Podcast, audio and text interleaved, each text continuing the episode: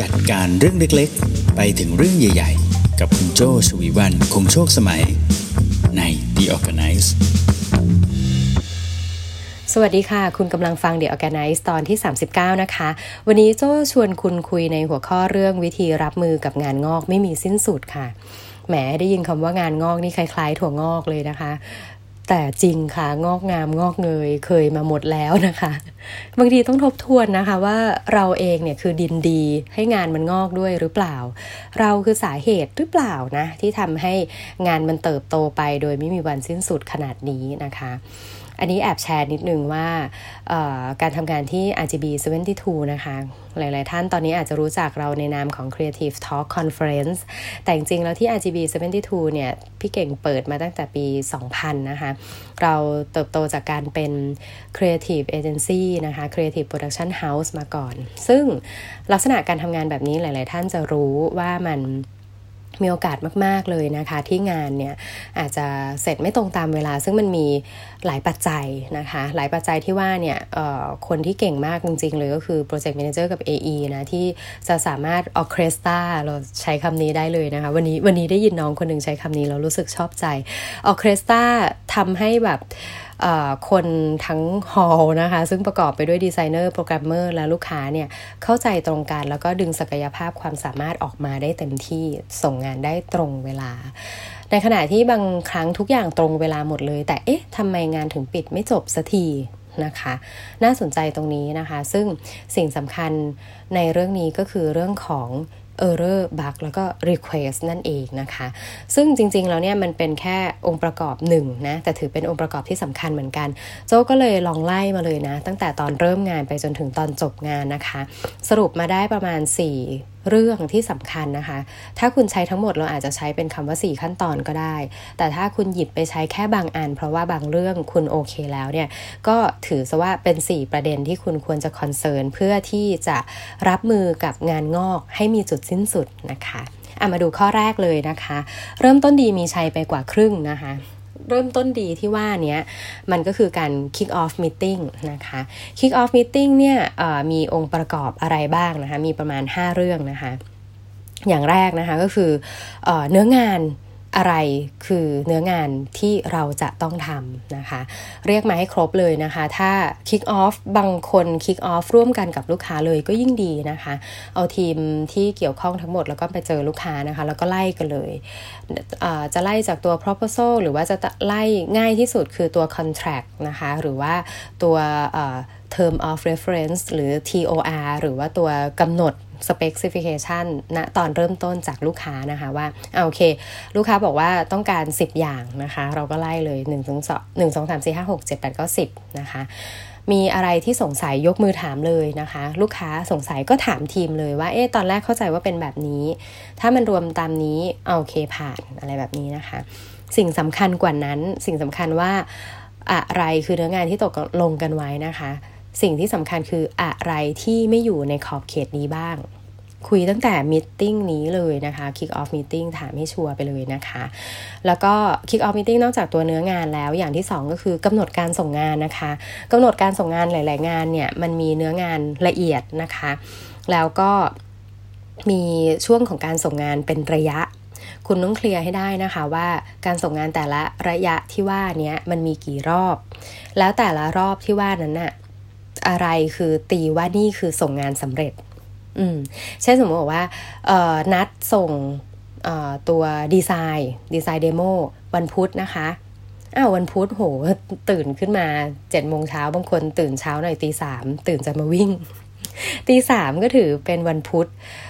เที่ยงคืนตีสามเเที่ยงคืนของวันพุธก็ยังถือว่าเป็นวันพุธ คุณกำหนดเลยนะกี่โมงของวันพุธนะคะ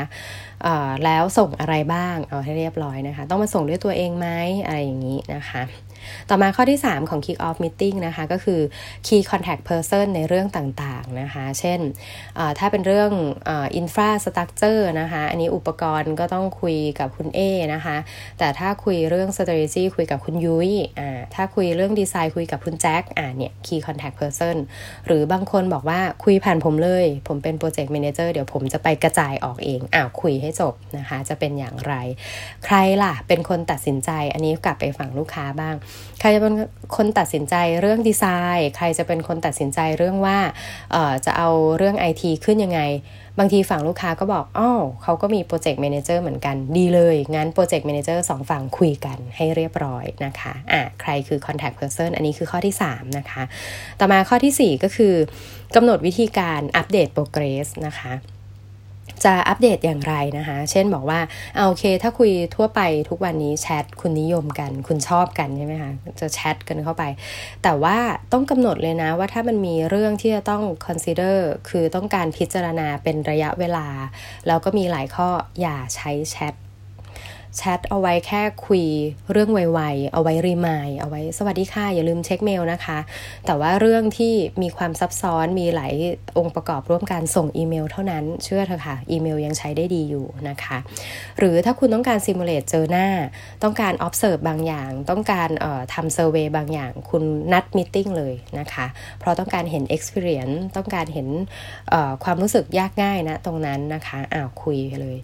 คุยกำหนดกำหนดวิธีการทำงานร่วมกันให้รู้นะคะว่าอะไรคือวิธีการอัปเดตโปรเกรสกันนะคะ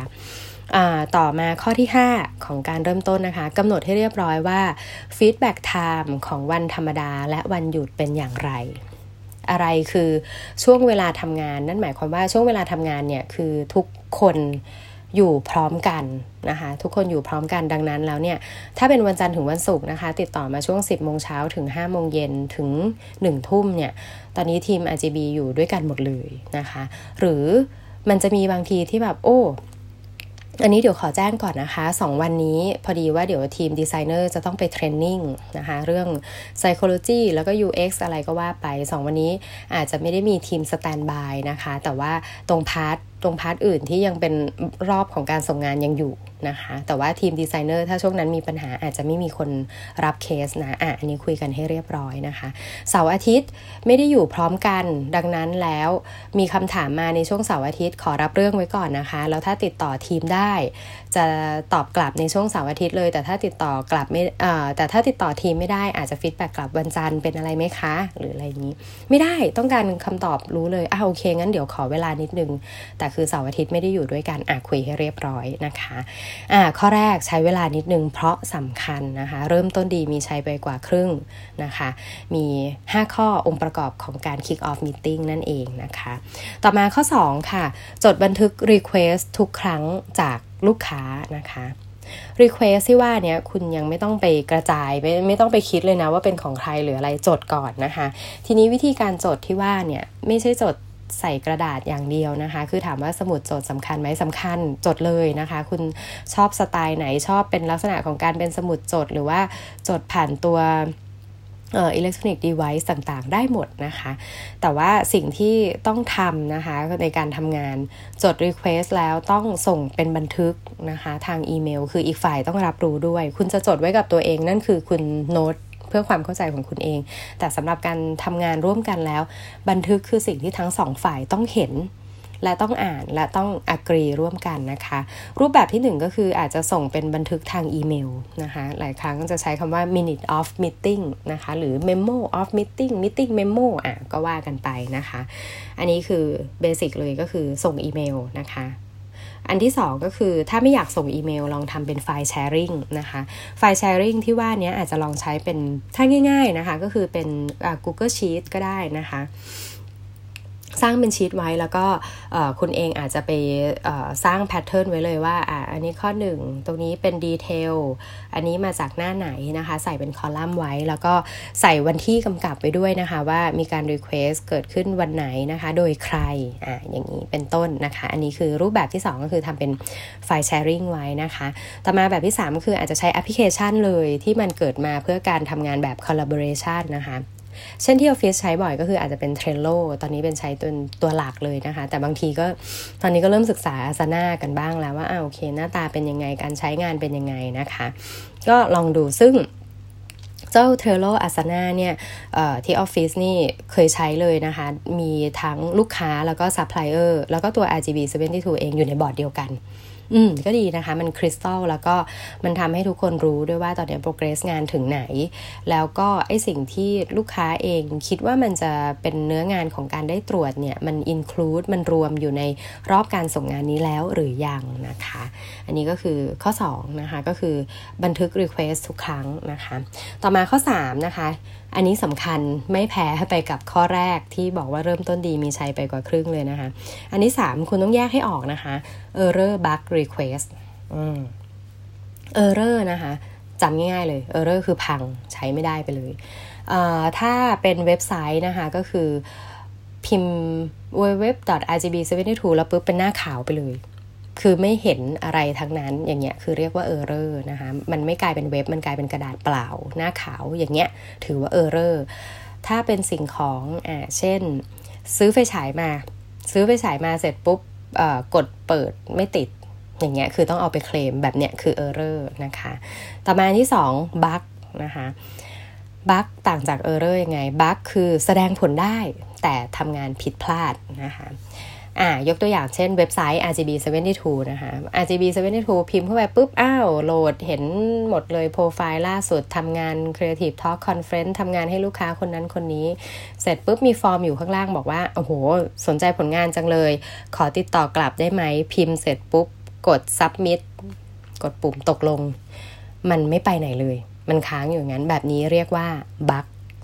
คือแสดงหน้าจอแสดงช่องกรอกได้ด้วยนะ แต่ว่าทำงานผิดพลาดก็คือไม่ยอมเก็บข้อมูลเข้าไป อย่างนี้เราเรียกบั๊กนะคะเออเรอร์กับบั๊กถือว่าเป็นสิ่งที่เราไม่มีสิทธิ์ต่อรองใดๆกับลูกค้านะคะ ถือเป็นสิ่งที่คุณต้องทำให้สำเร็จภายในระยะเวลาที่กำหนด ถ้าคุณทำแล้วมันไม่สำเร็จในระยะเวลาที่กำหนด แล้วงานมันงอก หมายถึงระยะเวลามันงอกไปเนี่ย อันนี้คือเกิดจากคุณเองเลยนะ บั๊กกับ error เกิดจากคุณเองนะ อันนี้จะไปโทษลูกค้าไม่ได้นะคะ แล้วก็ไม่ควรไม่ควรด้วยไม่ควรที่จะไปขอเวลาเพิ่มแต่เมื่อเป็นมนุษย์ทำงานนะคะ อันนี้เรียนตามตรงเราก็เคยเจอ คือมันเคยเจอบั๊กหรือ error ที่เราก็หาสาเหตุไม่เจอจริงๆ มันเป็นบั๊ก error แบบที่เราไม่เคยเจอมาก่อน เมื่อไหร่ก็ตามที่คุณรู้สึกได้ว่า มันจะเออมันจะทำให้ระยะเวลาเลื่อนออกไปแน่ๆ แค่คุณสงสัยนิดนึง คุณรีบบอกลูกค้า คุณอย่าทู่ซีไปว่า โอเค มันยังเหลือเวลาอีกหนึ่งวันพรุ่งนี้อีกหนึ่งวัน แต่พี่เขายังไม่รู้เลยนะมันจะแก้ไง รีบโทรไปบอกลูกค้าก่อนโอ้สวัสดีค่ะ พอดีตอนเนี้ยที่เราจะส่งงานวันพรุ่งนี้ค่ะ พอดีว่าตอนนี้มีเออร์เรอร์ตัวหนึ่งที่ยังหาสาเหตุไม่เจอ ตอนนี้หามาเป็นชั่วโมงละ อันนี้โทรมาแจ้งไว้ก่อนคือสมมุติว่าถ้าไอ้เจ้าเออร์เรอร์เนี้ยมันหาไม่เจอภายในบ่ายสามเนี้ยอันนี้เรียนจริง ๆ ต้องเราต้องหาแผนร่วมกันแล้วว่าจะยังไงกันดี คือตอนนี้ทีมกำลังหาวิธีการแหละ แต่ต้องให้เขาเตรียมรับมือด้วยเหมือนกัน ต้องไม่ใช่แบบว่าเขามารู้ตัวอีกทีอ้าวทำไมอะทำไมไม่บอกก่อนเลย เขาจะได้ไปเตรียมตัวเนี่ยใช่ไหมคะ ทางลูกค้าเองอย่างเงี้ยนะคะ อืม เพราะว่า คำว่างานงอกเนี่ยมันไม่ใช่แค่ฝั่งเวนเดอร์อย่างเดียวนะที่ใช้คำนี้ลูกค้าเองก็ถือเหมือนกันว่า การที่เรา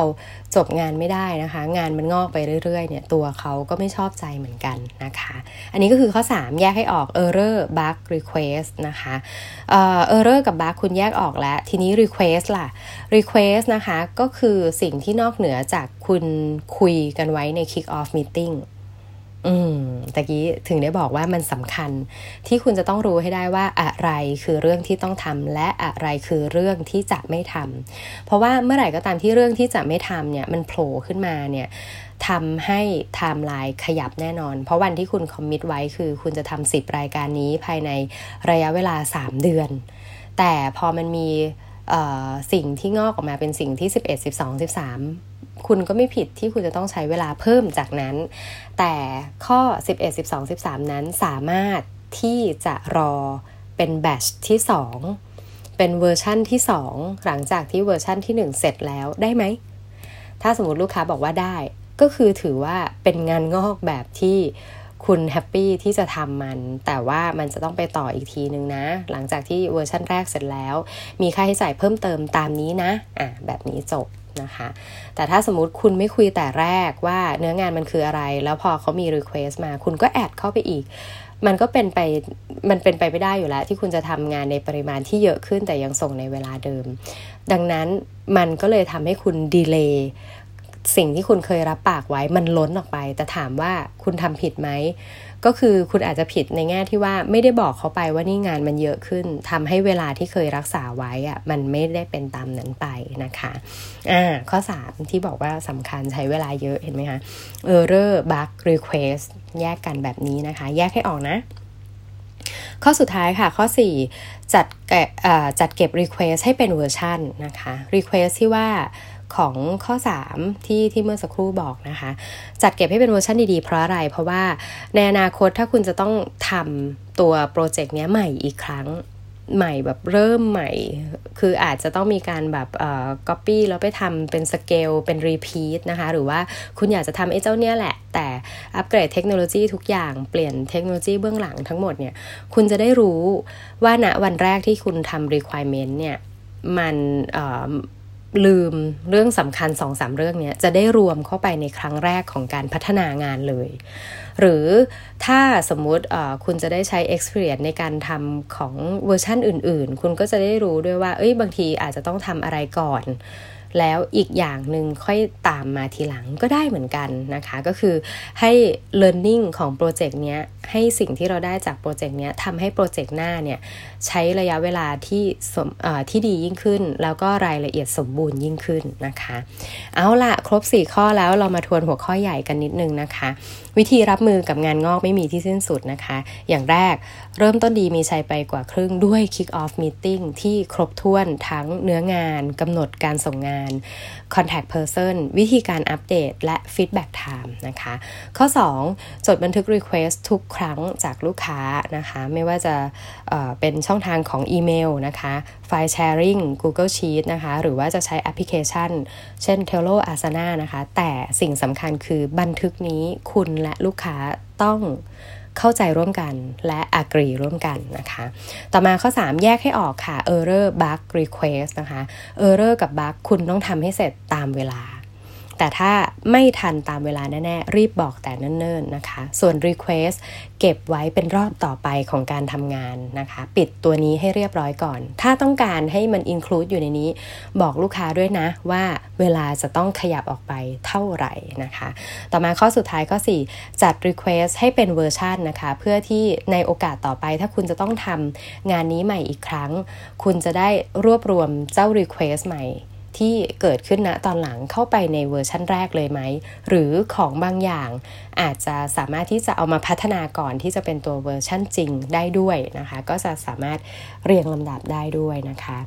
เอาละครบถ้วนเรียบร้อยนะคะ 4 ขั้นตอน หวังว่าจะเป็นประโยชน์นะคะกับ Project Manager กับ Account Executive นะคะ AE กับทุกตำแหน่งเลยจริง ๆ แล้วก็ทุกตำแหน่งเลยนะคะ ที่จะช่วยกันควบคุมนะคะ ไม่ให้งานงอก ลูกค้าเองด้วยเหมือนกันนะคะ มันพลาดกันได้นะ ว่าบางทีลืมในเรื่องนี้ แต่โอเค ถ้าเราเข้าใจร่วมกันงานที่งอกออกมา เราอาจจะมองว่าเป็นความสมบูรณ์ที่ดียิ่งขึ้นนะคะ ที่เราช่วยกันคิด ปิดหน้าปิดหลังให้เรียบร้อยทำให้งานนี้มันสมบูรณ์ คุณมองแบบนั้นมันก็จะอมองงานให้มีความสุขในอีกรูปแบบหนึ่งนะคะครบถ้วนนะคะ วันนี้ The Organize ตอนที่ 39 นะคะ feedback กันมาได้นะคะในช่องทางของอ พอดแคสต์ที่คุณกำลังใช้ฟังอยู่ ไม่ว่าจะเป็น Podbean นะคะ หรือว่าเป็น SoundCloud นะคะ หรือว่าเป็น Castbox สามช่องทางนี้คุณคอมเมนต์ได้เลย แต่ถ้าคุณฟังผ่านแพลตฟอร์มอื่นๆนะคะ เช่น Spotify ที่อาจจะไม่ได้มีช่องทางให้คอมเมนต์ คุณเข้ามาพูดคุยกับโจ้กับทีมงานได้นะคะ ที่แฟนเพจ Creative Talk Podcast ได้นะคะ จะ inbox หรือว่าจะคอมเมนต์ข้างใต้โพสต์ได้เช่นกันนะคะ รออ่านรอฟังว่าคุณอยากจะฟังเรื่องอะไรกันอยู่นะคะ วันนี้ลาไปก่อนนะคะ The Organize ช่วยคุณจัดการการเรื่องเล็กๆ ไปจนถึงเรื่องใหญ่ ๆ ให้ชีวิตคุณง่ายในทุกๆวันนะคะ กับโจชวีวันคงโชคสมัย Managing Director บริษัท RGB 72 ลาไปก่อนค่ะ สวัสดีค่ะ